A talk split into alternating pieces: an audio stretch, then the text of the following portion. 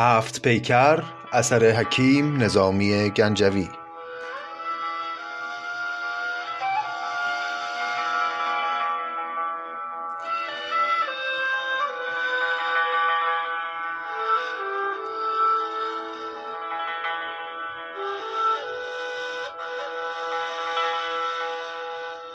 قسمت بیستم.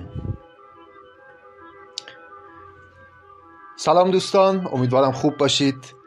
این بیستمین قسمت از پادکست نظامی گنجوی و بیستمین قسمت از داستان هفت پیکره و در قسمت قبل هفت قصه هفت گنبد بهرام به پایان رسید و بهرام تصمیم گرفت دیگه بعد از شنیدن این قصه ها کم کمک دل بکنه از اون هفت محبوب خودشو برگرده به زندگی عادی.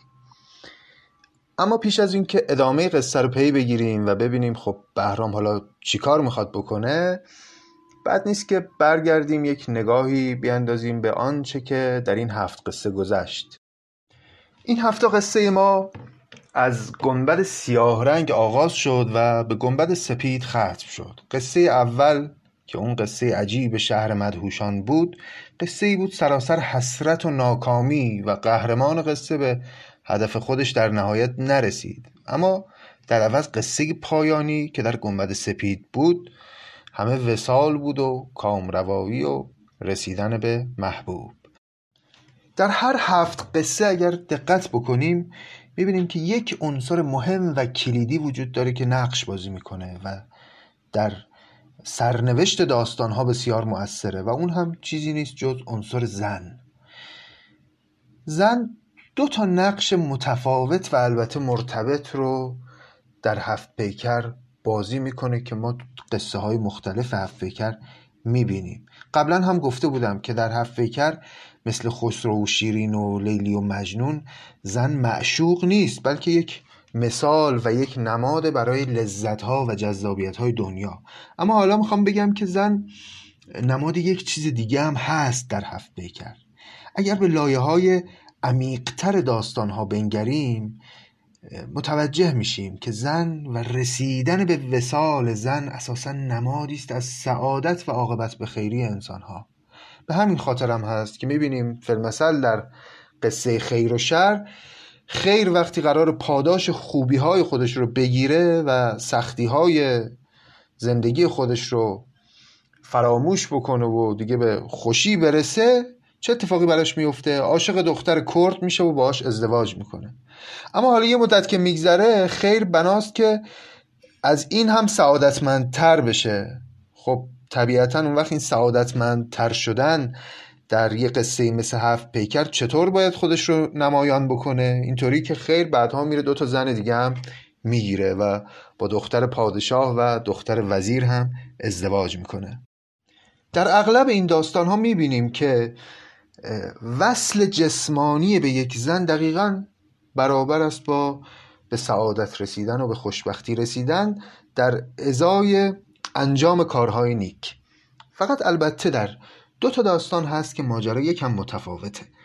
یکی داستان ماهان مصریه که اونجا وسال به زن نه تنها سعادت نیست بلکه عین فلاکت و بدبختیه. فقط نکته اینجاست که اون زنی که ماهان باهاش هماغوش میشه و ناگهان در آغوش ماهان تبدیل به یک افریته وحشتناک میشه اون که اصلا خب زن نبوده اون دیو بوده و ماهان خیال می‌کردی که او یک زنه و خیال می‌کرده که داره سعادت و خوشبختی خودش رو بر آغوش می‌کشه. و اینجا جایی است که زن میشه نمادی از لذتهای زودگذر دنیا که آدمی رو از رفتن به راهی که باید بره باز میدارن و ماهان هم دقیقا وقتی راهش رو پیدا می‌کنه که در میابه که این جذابیت ها همه راه بیرون و مستراح درون هستن. یعنی اگرچه ظاهر دلفریبی دارن اما باطن و حقیقتشون پلید و زشته. قصه دیگه ای که باز ماجراش اندکی متفاوت نسبت به مابقی قصه های این هفت قصه همون ماجرای گنبد سیاه قصه اول که اتفاقا تنها قصه ای هم هست که هپی اند نیست و پایانش تلخه و همراه با ناکامیه. همون قصه شهر مدهوشان که مردمانش همه سیاه پوش بودن و پادشاهی که رفت تا از این سیاه پوشی سر در بیاره و خودش هم در نهایت سیاه پوش شد. تو این قصه اتفاقا اینجا هم به نظر من زن باز نماد سعادت و خوشبختیه. با این تفاوت که قهرمان قصه در پایان به این سعادت نمی‌رسه و از آغوش اون زن که مظهر همه آرزوها و خوشبختیهای دست نیافتنی بشر بود تبعید میشه به دنیایی که جز ناکامی و حسرت چیزی نداره. در واقع می‌تونیم بگیم که قصه گنبد سیاه یه طرحی از ماجرای تبعید آدم و حوا که خب در ادیان نقل شده و همه باش آشنا هستند و از طرفی هم البته یادآوری یه اندیشه معروفیه در ادبیات عرفانی ما که به زبانهای مختلفی دربارش سخن گفته شده که آدمیان در این جهان افسرده و غمگینند چون متعلق به اینجا نیستند و وطنشون و میهنشون در واقع در یک جهان آرمانی قرار داره که الان دور افتادن و تبعید شدن از اونجا و گیر کردن خلاصه در این دنیای خاکی و به قول حافظ من ملک بودم و فردوس برین جایم بود آدم آورد در این دیر خراب آبادم یا باز حافظ میگه مثلا چه گویمت که به میخانه دوش مست و خراب سروش عالم غیبم چه مجده ها داده است که ای بلند نظر شاه باز صدر نشین نشیمن تو نه این کنج مهنت آباد است. یا اون بیت معروف منصوب به مولانا که البته از مولانا نیست که میگه مرغ باغ ملکوتم نیم از عالم خاک چند روزی قفسی ساختند از بدنم. یا ابیات ابتدایی مصنوی معنوی که باز همین معنا رو بهش دلالت می‌کنه و در قسمت مربوط به داستان شهر مدهوشان براتون در پایان اون داستان براتون چند بیتیش رو خوندم. اینها همه حرف حسابشون اینه که آقا ما مال اینجا نیستیم و ما متعلق به یک دنیای دیگه ای بودیم و متعلق به یک جهان زیبایی بودیم که از اونجا بریده شدیم و پرتاب شدیم به این جهان و به همین خاطر هست که افسرده و غمگینیم. قصه شهر سیاپوشان هم خب اگر نیک دقت کنیم می‌بینیم که همین معنا می‌تونه جانمایش باشه و شاید عمیقترین برداشتی که ما می‌تونیم از این قصه داشته باشیم همین معنایی است که در ادبیات عرفانی ما خیلی بارها و بارها به زبانهای مختلف تکرار شده. پس با این تعریف داستان ابتدایی ما در گنبد سیاه روایت فلاکت و بدبختی انسانه و داستان پایانیمون در گنبد سپید که قهرمان قصه در اون سرانجام موفق میشه به وصل جسمانی زن مورد نظر خودش برسه میشه روایت شادکامی و سعادت انسان. همین از سیاه آغاز شدن و به سپید رسیدن هم باز خودش نموداری از همین معناست همین معنای از زشتی به زیبایی رسیدن از نقصان به کمال رسیدن. اما داستانهای هفت پیکر معانی ساده و دم دستی هم دارن. مثلا همین قصه شهر سیاه پوشان یا شهر مدهوشان معنی اولیش و پیام اولیش می‌تونه این باشه که آقا جان شما اگر در زندگی به اون نعمتی که داری قناعت نکنی و آرزوهای بزرگ در سرت بپرورونی ممکنه همین رو هم از دست بدی و به بیچیزی و درویشی بیفتی. یه نکته هم که خوبه بهش توجه کنیم اینه که چه این پیام های دم دستی و ظاهری و چه اون برداشت های عمیقتر نمادین هیچ کدوم در داستان ها به سراحت بیان نمیشن. نظامی فقط قصهش رو میگه و این ماییم که با توجه به روحیه و ظرفیت و دانش خودمون یه چیزهایی از این قصه ها برداشت می‌کنیم. اصلا نظامی اصولا علاقه به سراحت نداره. به خاطر همین هم هست که این همه از استعاره استفاده می‌کنه. ببینید دوستان عموم مورخین مورخین تاریخ ادبیات معتقدند که نظامی یک فرد بسیار متشرع و دیندار و اهل زهد و پارسا بوده. حتی دکتر زرینکوب در کتابش قویا میگه که نظامی در طول عمرش لب به شراب نزده. حالا چطور میشه که این انسان پارسای زاهد متشرع وقتی می‌خواد داستان تعریف کنه اون همه صحنه های آشکار روابط جنسی و شرابخواری رو پیش چشم مخاطب خودش تصویر می‌کنه. تصور کنید اگر نظامی در روزگار ما زندگی می‌کرد و به جای شاعر فیلم ساز بود چجوری فیلم میساخت و چطور فیلم هایی رو میساخت؟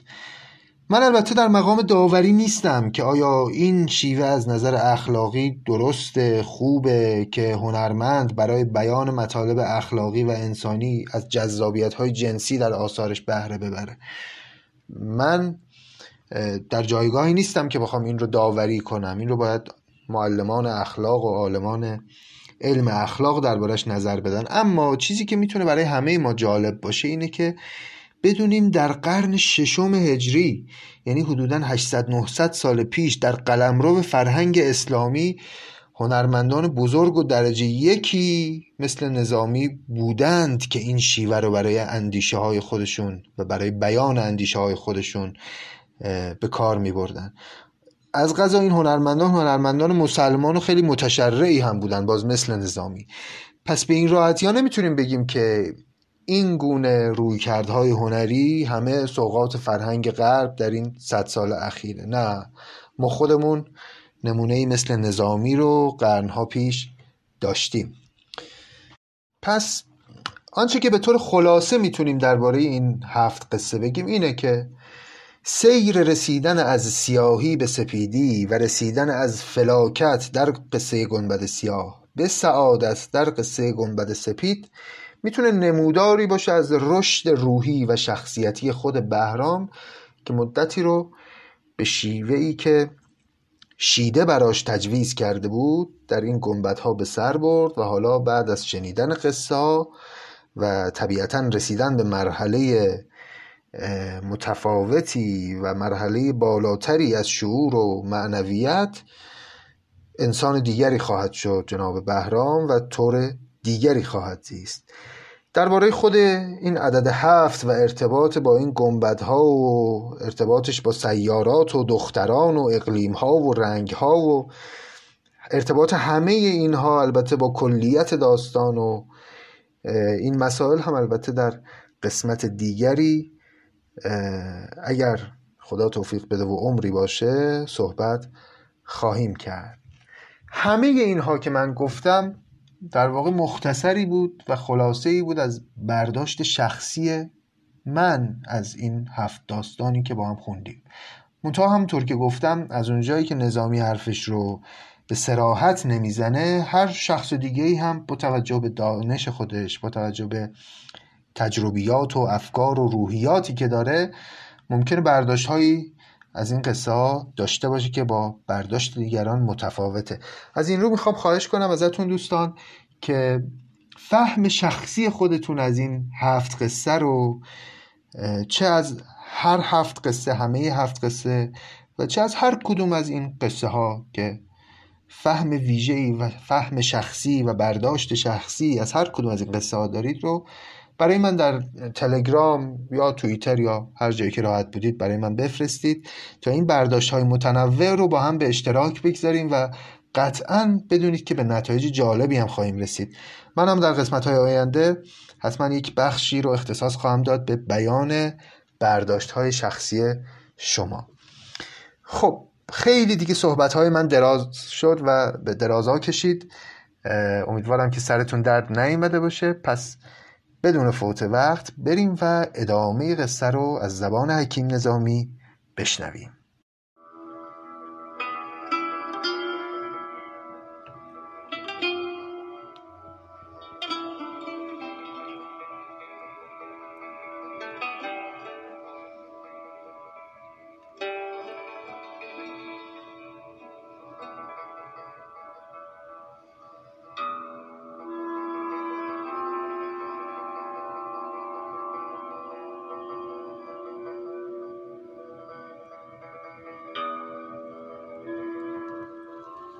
چون به تسلیس مشتری و زحل شاه انجم ز شد به حمل.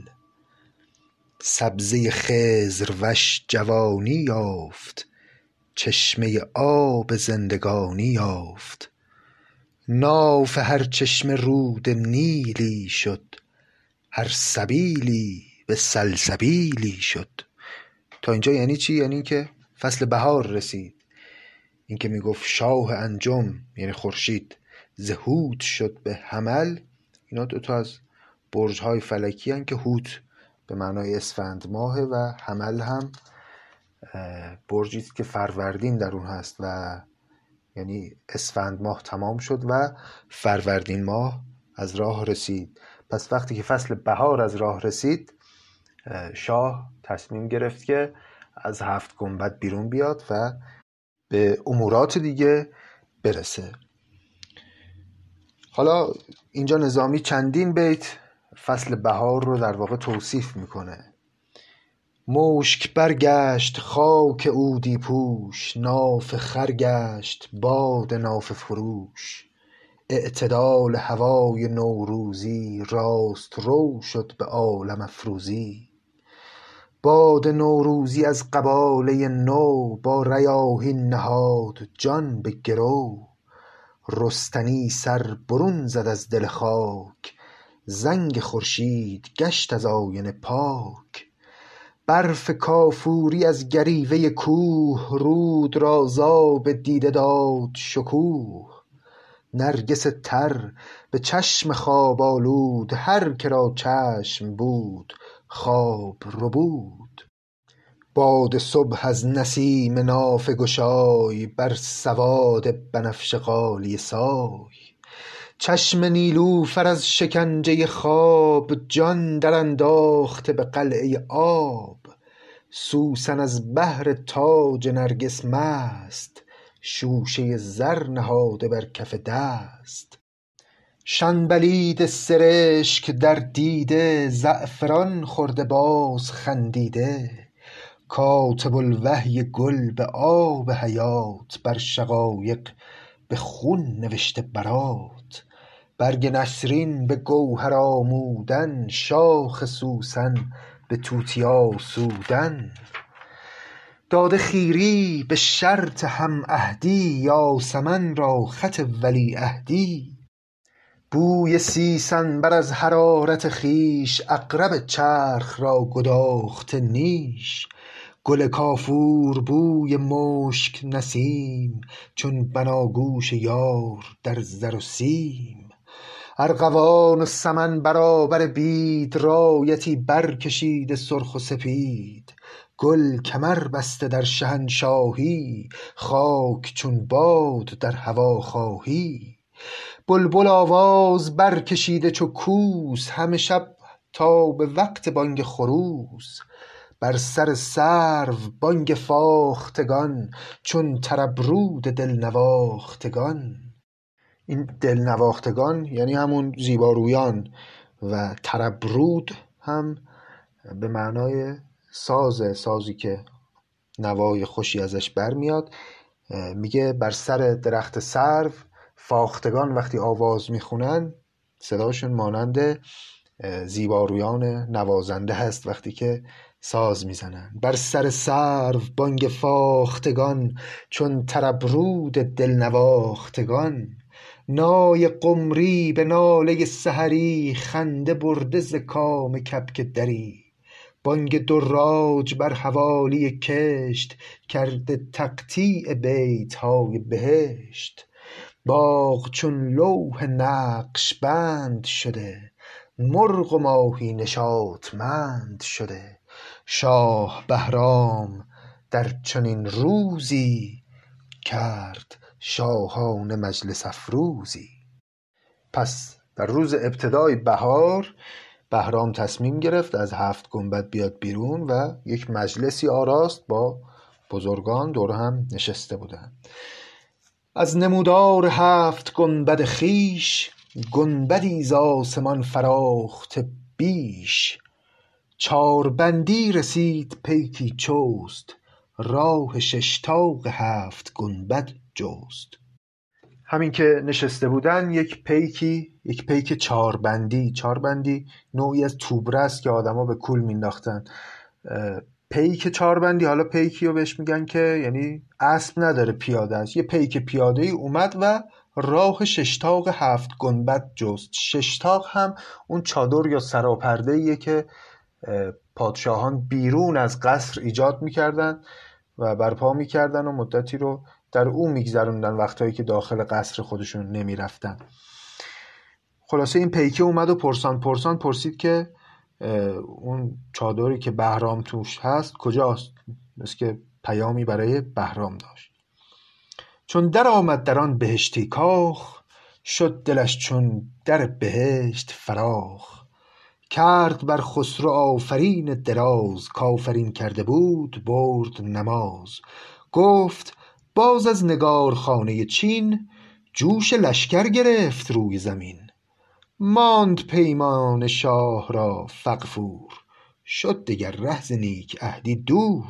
فقفور کی بود؟ به پادشاهان چین می‌گفتن فقفور اگر خاطرتون باشه پیش از اینکه بهرام بره به هفت گنبد یک بار این فقفور چین حمله کرده بود و جنگی رو با بهرام ترتیب داده بود و در نهایت البته از بهرام شکست خورد و پیمانی بستن که دیگه تعدی به مرز ایران نکنه. اما اینجا این پیک اومده میگه فقفور اون پیمان شاه رو کنار گذاشت و دوباره لشکری کشیده و حمله کرده به سمت ایران. ماند پیمان شاه را فقفور شد دگر ره نیک عهدی دور. چینیان را وفا نباشد و عهد. زهرناک اندرون و بیرون شهد لشکری تیغ برکشیده به اوج تا به جیهون رسیده موج به موج. پس لشکرشون اومده رسیده تا به رود جیهون که مرز ایران و ترکان هست. سیلی آمد گرفته صحرایی هر نهنگی در او چو دریایی. گر شهین شغل را بدارد پاس چینیان خون ما خورند به تاس. تاس یعنی کاسه. خلاصه این پیکه اومد گفتش که اگر شه این شغل را بدارد پاس یعنی اگه پادشاه بخواد همچنان به اشرت و بزم و بادخاری و بودن با این خانوم ها طی بکنه چینیان خون ما خورند به تاس خون ما رو در شیشه خواهند کرد و خواهند نوشید. شه چو از فتنه یافت آگاهی در بلا دید عافیت خواهی. پیشتر زان که در سر آید دام دامن از می کشید و دست از جام. رای آن زد که از کفایت و رای خصم را چون به سر درآرد پای. جز به گنج و سپه ندید پناه کالت نصرت است گنج و سپاه. پس پادشاه یک رایی زد مشورتی کرد و به این نتیجه رسید که تنها راه از بین بردن دشمن اینه که تکیه کنه بر سپاه قدرتمند خودش و گنج هایی که در خزانه داره. چون سپه باز جست پنج ندید. چون به گنجین رفت گنج ندید. هم تهی دید گنج آگنده هم سلیح و سپه پراگنده. ماند عاجز چو شیر بیدندان طوق زنجیر و مملکت زندان. پس وقتی که مراجعه کرد به سپاه دید سپاهیانش همه پراکنده شدن و لشکری وجود نداره. از اون طرف در خزانه هم هیچ گنجی باقی نمونده. یعنی در این مدتی که بهرام اوقات خودش رو با اون هفت دختر میگذرونده ظاهرا در مملکت اتفاقاتی افتاده که بهرام از اونها بیخبره. و اینجا نظامی یک در واقع فلاشبکی می‌زنه برمیگرده قصه رو قطع می‌کنه و تعریف می‌کنه از یک سری ماجراهایی که در دوران نبودن بهرام دورانی که بهرام حکومت رو به یک نایبی میسپره و خودش میره در اون هفت گنبد اتفاقاتی در اون زمان میفته که اینجا نظامی بهش اشاره می‌کنه. شه شنیدم که داشت دستوری ناخدا ترسی از خدا دوری. دستور به معنای وزیر پادشاه یک وزیر ناخدا ترس از خدا دوری داشت. نام خود کرده زان جریده که خواست راست روشن ولی نه روشن و راست. اسم این آقا چی بود؟ خودش اسم خودش گذاشته بود راست روشن ولی خب آدم روشن و راستی نبود. روشن و راستیش بس باریک راستی کوژ و روشنی تاریک. داده شه را به نام نیک غرور ووز تعلیق نیکنامی دور.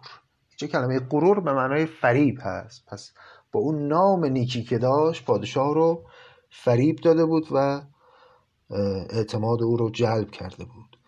تا وزارت به حکم نرسی بود در وزارت خدای ترسی بود. این نرسی هم اگر یادتون باشه در ابتداهای قصه قبل از ماجرای هفت گنبد اسمش رو شنیده بودیم. شخصی بود که به قول معروف دست راست بهرام بود و دو تا فرزند داشت و اون فرزندانش خیلی از امور رو در اختیار داشتن.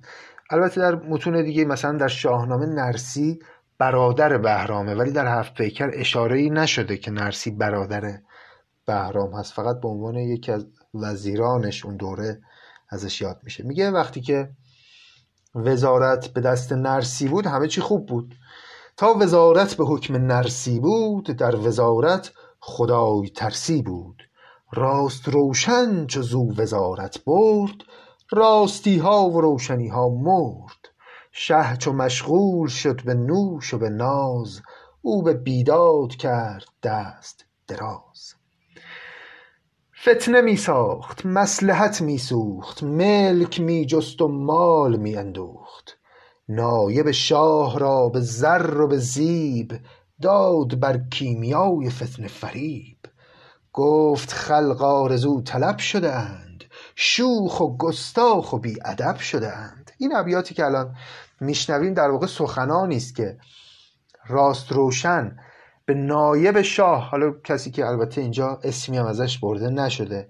شخصی که بهرام به جای خودش می‌گذاره در دورانی که می‌خواد بره به هفت گنبد یه سری حرفا راست روشن به اون شخص می‌زنه برای اینکه او رو مجاب بکنه که باید پدر این مردم رو در بیاری و تا می‌تونی ازشون مالیات و خراج بگیری و سرکوبشون بکنی و ظلم بهشون بکنی و خار و زلیلشون بکنی. و این ابیات به نوعی می‌تونیم بگیم که مانیفست همه حاکمان ظالمه. در طول تاریخ امروز هم حقیقتا صدق می‌کنه. ابیات رو می‌خونم خیلی هم زیبا گفته. فکر می‌کنم در جلسات خصوصی بسیاری از حاکمان این سخنان رو احتمالا بینشون رد و بدل میشه. گفت خلق آرزو طلب شده اند. شوخ و گستاخ و بیادب شده اند نعمت ما ز راه سیریشان داده در کار ما دلیریشان. گر نمالیمشان به رای و به هوش ملک را چشم بد بمالد گوش. مردمانی بدند و بدگهرند یوسفانی ز گرگ و سگ بترند. گرگ را گرگ بند باید کرد. رقص روباه چند باید کرد؟ خاکیانی که زاده زمی اند ددگانی به صورت آدمی اند. ددگان بر وفا نظر ننهند حکم را جز به تیغ سر ننهند. خوانده باشی ز درس غم زدگان که سیاوش چه دید از ددگان؟ می‌بینی که اصلا به جای مردم میگه ددگان. ددگان هم به معنای حیوانات وحشی هست. میگه که آیا خوندی در تاریخ که این مردمان چه بر سر سیاوش آوردن؟ خوانده باشی ز درس غم زدگان که سیاوش چه دید از ددگان؟ جاه جمشید خوار چون کردند سر دارا به دار چون کردند. مالشان حوزه است و ایشان سیر گندد آور به حوض ماند دیر. میگه مال این مردم مثل آبی میمونه که در حوض هست و مردم هم که سیرن. اگه آب یه جا بمونه میگنده. پس بهتر ما این مال رو ازشون بگیریم. آب که از خاک تیره فش گردد هم به تدبیر خاک خش گردد. شاه اگر مست خصم هوشیار است. شحنه گر خفته دزد بیدار است. چون سیاست ز یاد شاه شود پادشاهی بر او تباه شود. سیاست هم قبلا هم داشتیم به معنای تنبیه کردن رعیت از جانب پادشاه هست چون سیاست زیاد شاه شود پادشاهی بر او تباه شود. از شهی کو سیاست انگیزد دشمن و دیو هر دو بگریزد. دیو باشد رعیت گستاخ چون گذاری نهند پای فراخ. جهد آن کن که از سیاست خویش نشکنی رونق ریاست خویش. نفریبی به آشنای کس کس خود تیغ خود شناسی و بس. شه به امید ماست باده پرست من قلم دارم و تو تیغ به دست. از تو قهر آید و ز من تدبیر هر که گویم گرفتنیست بگیر. گفت آره من که وزیرم قلم دارم تو هم که پادشاهی قدرت داری تیغ داری. از تو قهر آید ز من تدبیر. هر که گفتم هر که گویم گرفتنی است بگیر. هر که من بگم که بگیر و دستگیرش کن تو هم دستگیرش کن و مالش رو مصادره کن. محتشم را به مال مالش کن بیدرم را به خون سگالش کن. نیک و بد هر دو هست بر تو حلال از بدان جان ستان ز نیکان مال. خوار کن خلق را به جاه و به چیز تا بمانی به چشم خلق عزیز. چون رعیت زبون و خوار بود ملک پیوسته برقرار بود. نایب شه ز روی سرمستی کرد با او به جور همدستی. به جفایی که او نمودش راه جور می کرد بر رعیت شاه. تا به حدی که خواری از حد برد هیچ کس را به هیچ کس نشمرد. در ستمکارگی پی افشردند می گرفتند و خانه می بردند. پس دیگه کارش این شده بود که آدمها رو دستگیر می‌کردن و اموالشون رو می بردن و مصادره می‌کردن. در ده و شهر جز نفیر نبود سخنی جز گرفت و گیر نبود. تا در آن مملکت به اندک سال هیچ کس را نه ملک ماند و نه مال. همه را راست روشن از کم و بیش راست و روشن ستد به رشوت خویش. از زر و گوهر و غلام و کنیز در ولایت نماند کس را چیز. اوفتاد از کمی نه از بیشی محتشم تر کسی به درویشی. خانه داران ز جور خانه بران خانه خویش مانده بر دگران. باز اینجا فعل ماندن به معنای گذاردن هست. یعنی کسانی که دار بودن اموالی داشتن. از ترس این خانه بران و دزدان حکومتی خانه خویش مانده بر دگران یعنی خونه رو رها کردن و رفتن کوچ کردن. شهری و لشکری ز جان به ستوه همه آواره گشته کوه به کوه. در نواحی نه گاو ماند و نه کشت دخل را کس فذلکی ننوشت. چون ولایت خراب شد حالی دخل شاه از خزانه شد خالی. جز وزیری که خانه بودش و گنج حاصل کس نبود جز غم و رنج. شاه را چون به ساز کردن جنگ گنج و لشکر نبود شد دلتنگ. منهیان را یکان یکان به درست یک به یک حال آن خرابی جست. پس بهرام وقتی دید که اوضاع احوال این چنینه و نه گنجی مونده و نه لشکری منهیان را منهیان به معنی جاسوسان هست. منهیان را یکان یکان به درست یک به یک حال آن خرابی جست. این جاسوسان رو بود یکی یکی ازشون سوال کرد که آقا ماجرا چیه؟ چرا وضعیت گنج و لشکر به چنین وضعی دچار شده؟ اما کس ز بیم وزیر عالم سوز آنچه شب رفت وا نگفت به روز. هیچ کس جرأت نکرد از ترس اون وزیر بدجنس که حقیقت امر رو به بهرام بگه. هر کسی عذری از دروغ انگیخت کین تهیدست گشت و آن بگریخت. بر زمین هیچ دخل و دانه نماند لاجرم گنج در خزانه نماند. شد ز بی مکسبی و بی مالی ملک شه از مؤدیان خالی. شه چو شفقت برد فراز آیند بر عملهای خویش باز آیند. پس یه حرفایی زدن یه بهانه‌هایی آوردن که حقیقت ماجرا نبود. شاه را آن بهانه سیر نکرد لیک بی وقت جنگ شیر نکرد. از بد گنبد جفا پیشه کرد چندان که باید اندیشه. ره به سامان کار خویش نبرد جهد خود با زمانه پیش نبرد. پس بهرام سخنان این منهیان رو باور نکرد و نشست فکر کرد. هی با خودش حساب کتاب کرد که چی باعث شده که به چنین وضعی دچار شده و البته به نتیجه نرسید. شه چو تنگ آمدی ز تنگی کار یک سواره برون شدی به شکار. صید کردی و شادمانه شدی چون شدی شاد سوی خانه شدی. چون شد آن روز غم عنان گیرش رغبت آمد به سوی نخچیرش یک تنه سوی صید رفت برون تا دل هم به خون بشوید خون.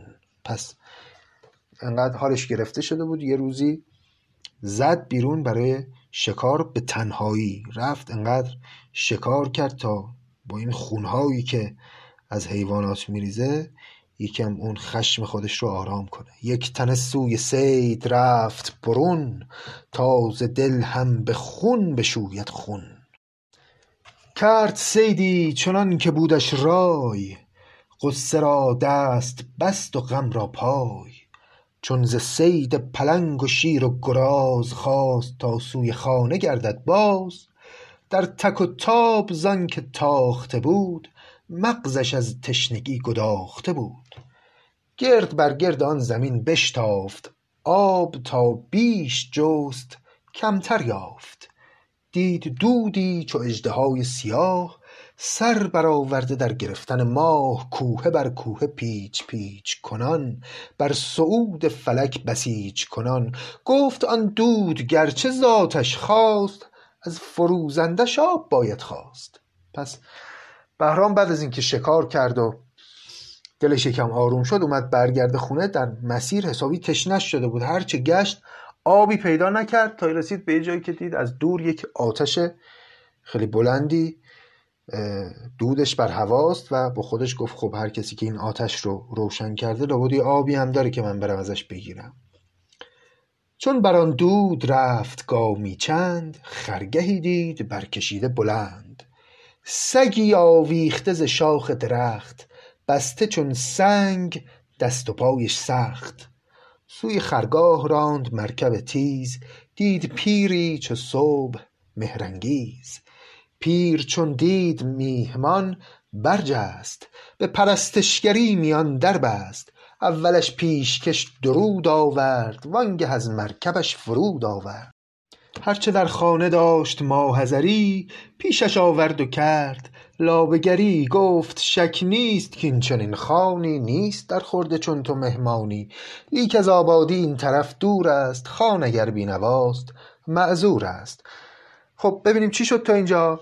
پس پادشاه وقتی اون آتش رو دید رفت دید که بله یک خرگاهی یک سراپرده یک کسی برپا کرده و یک سگی رو به شاخه درخت بستنش و دست و پاش رو هم بستن و اونجا آویزونش کردن. یه پیرمردی بود صاحب اون چادر و تا پادشاه رو دید حالا شناخت یا نشناخت به حال خیلی احترامش کرد و اوورد و هرچی که داشت رو یک سفره پهن کرد و بعد هم گفتش که می‌دونم این سفره شایسته بزرگی چون شما نیست اما به هر صورت اینجا چون از شهر دوره باید ببخشی دیگه بیش از این در توان ما نیست.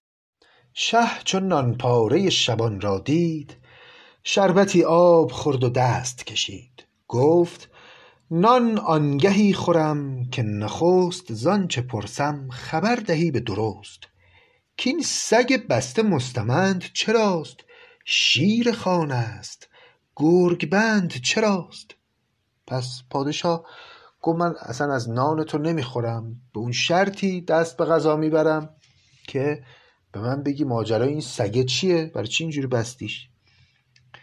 پیر گفته ای جوان زیباروی گویمت آنچه رفت موی به موی. این سگی بود پاسبان گله من بدو کرده کار خیش یله.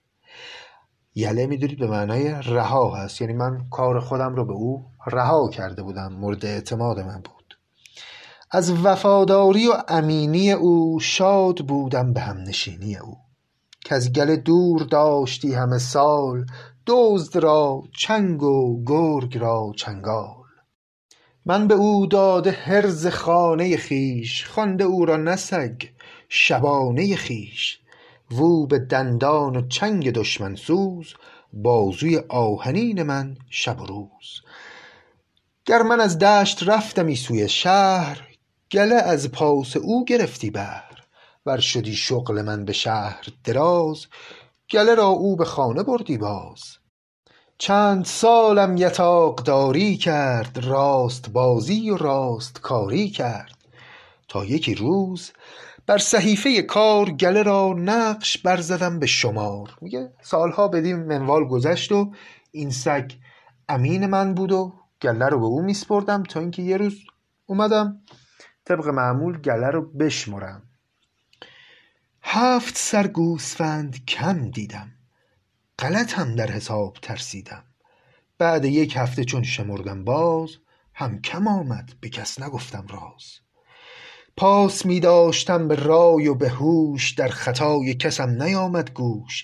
گرچه می داشتم به شبها پاس نشدم هیچ شب حریف شناس.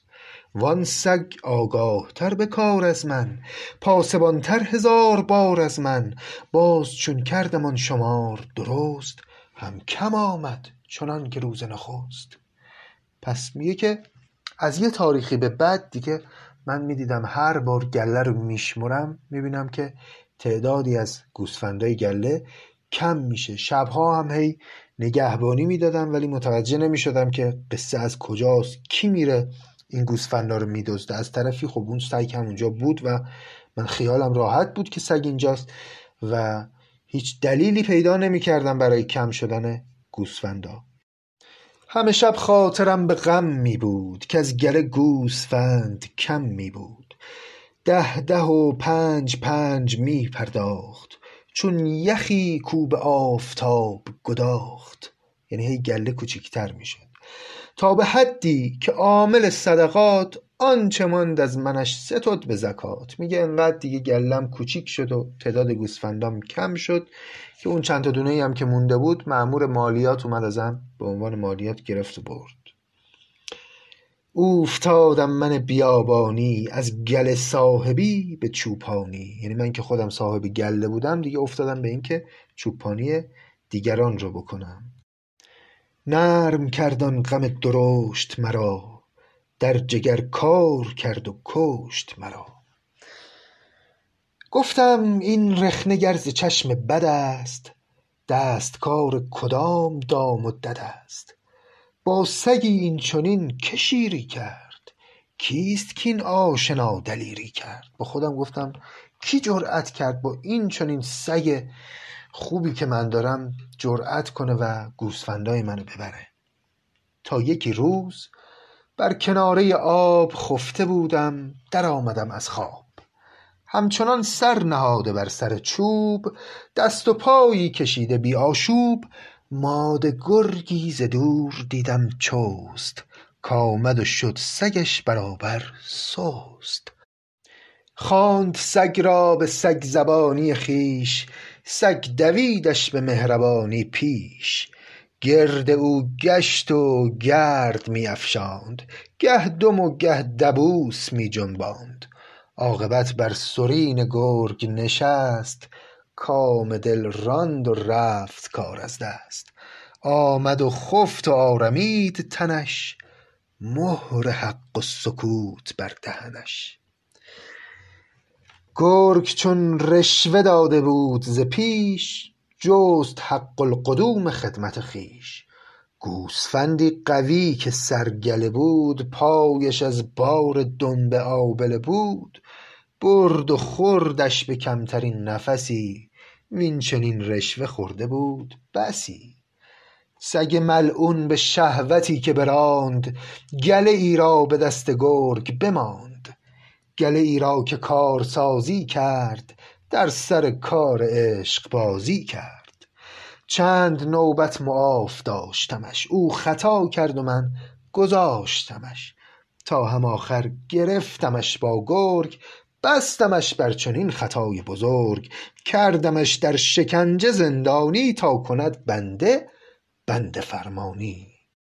پس ماجرا اینطور شد که پیرمرد برای بهرام تعریف کرد که یه روزی که خوابیده بودم چشم و همین که باز کردن دیدم یک ماده گرگی اومد و با سگ من نزدیکی کرد و این در واقع این نزدیکی رشوه ای بود که به این سگ داد تا سکوت کنه و این گرگ بره یکی از گوسفندای منو بگیره و بخوره. یه مدتی همینجوری دقت کردم و حواسم به این سگ بود و دیدم بله این کار همیشهشه و به خاطر عشق بازی با این گرگ خلاصه گله ما رو به باد داد. یه بار با گرگ گرفتمش در واقع مچش و هنگام خطا گرفتم و از اون به بعد بستمش بالای درخت و گذاشتم که تا آخر عمرش در شکنجه باقی بمونه. تا از این به بعد تا کند بنده بنده فرمانی تا کسی که باید بندگی بکنه بدونه که خیانت در امانت نباید کرد.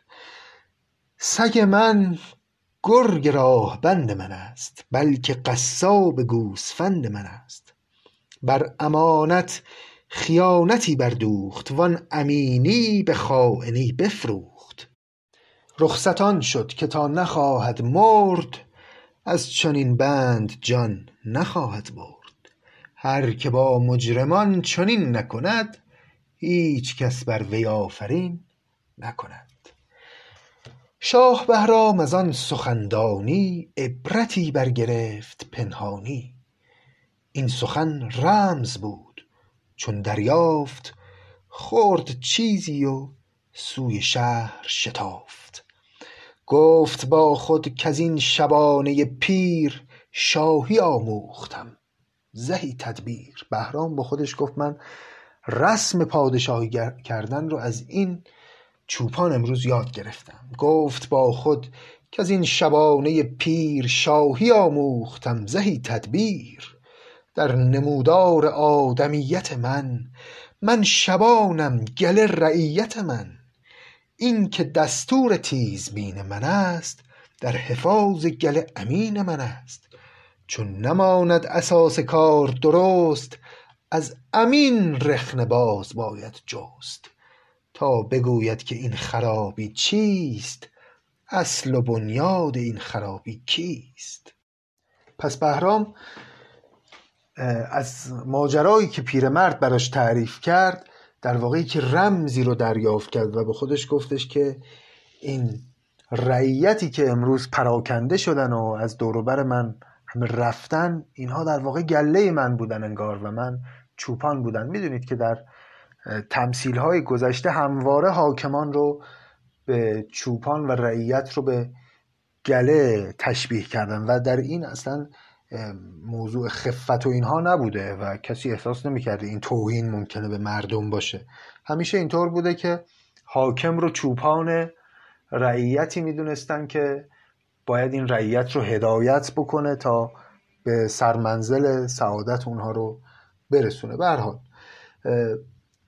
بهرام هم چنین با خودش فکر کرد. گفتش که بله من اگر که رعیتم از من پراکنده شدن باید این رو در امین خودم جستجو کنم و امین من هم کسی نیست به جز اون وزیر آقای راست روشن. باید ببینم که او چه خطایی کرده و اگر که اشکالی پیش اومده احتمالا از جانب او خواهد بود.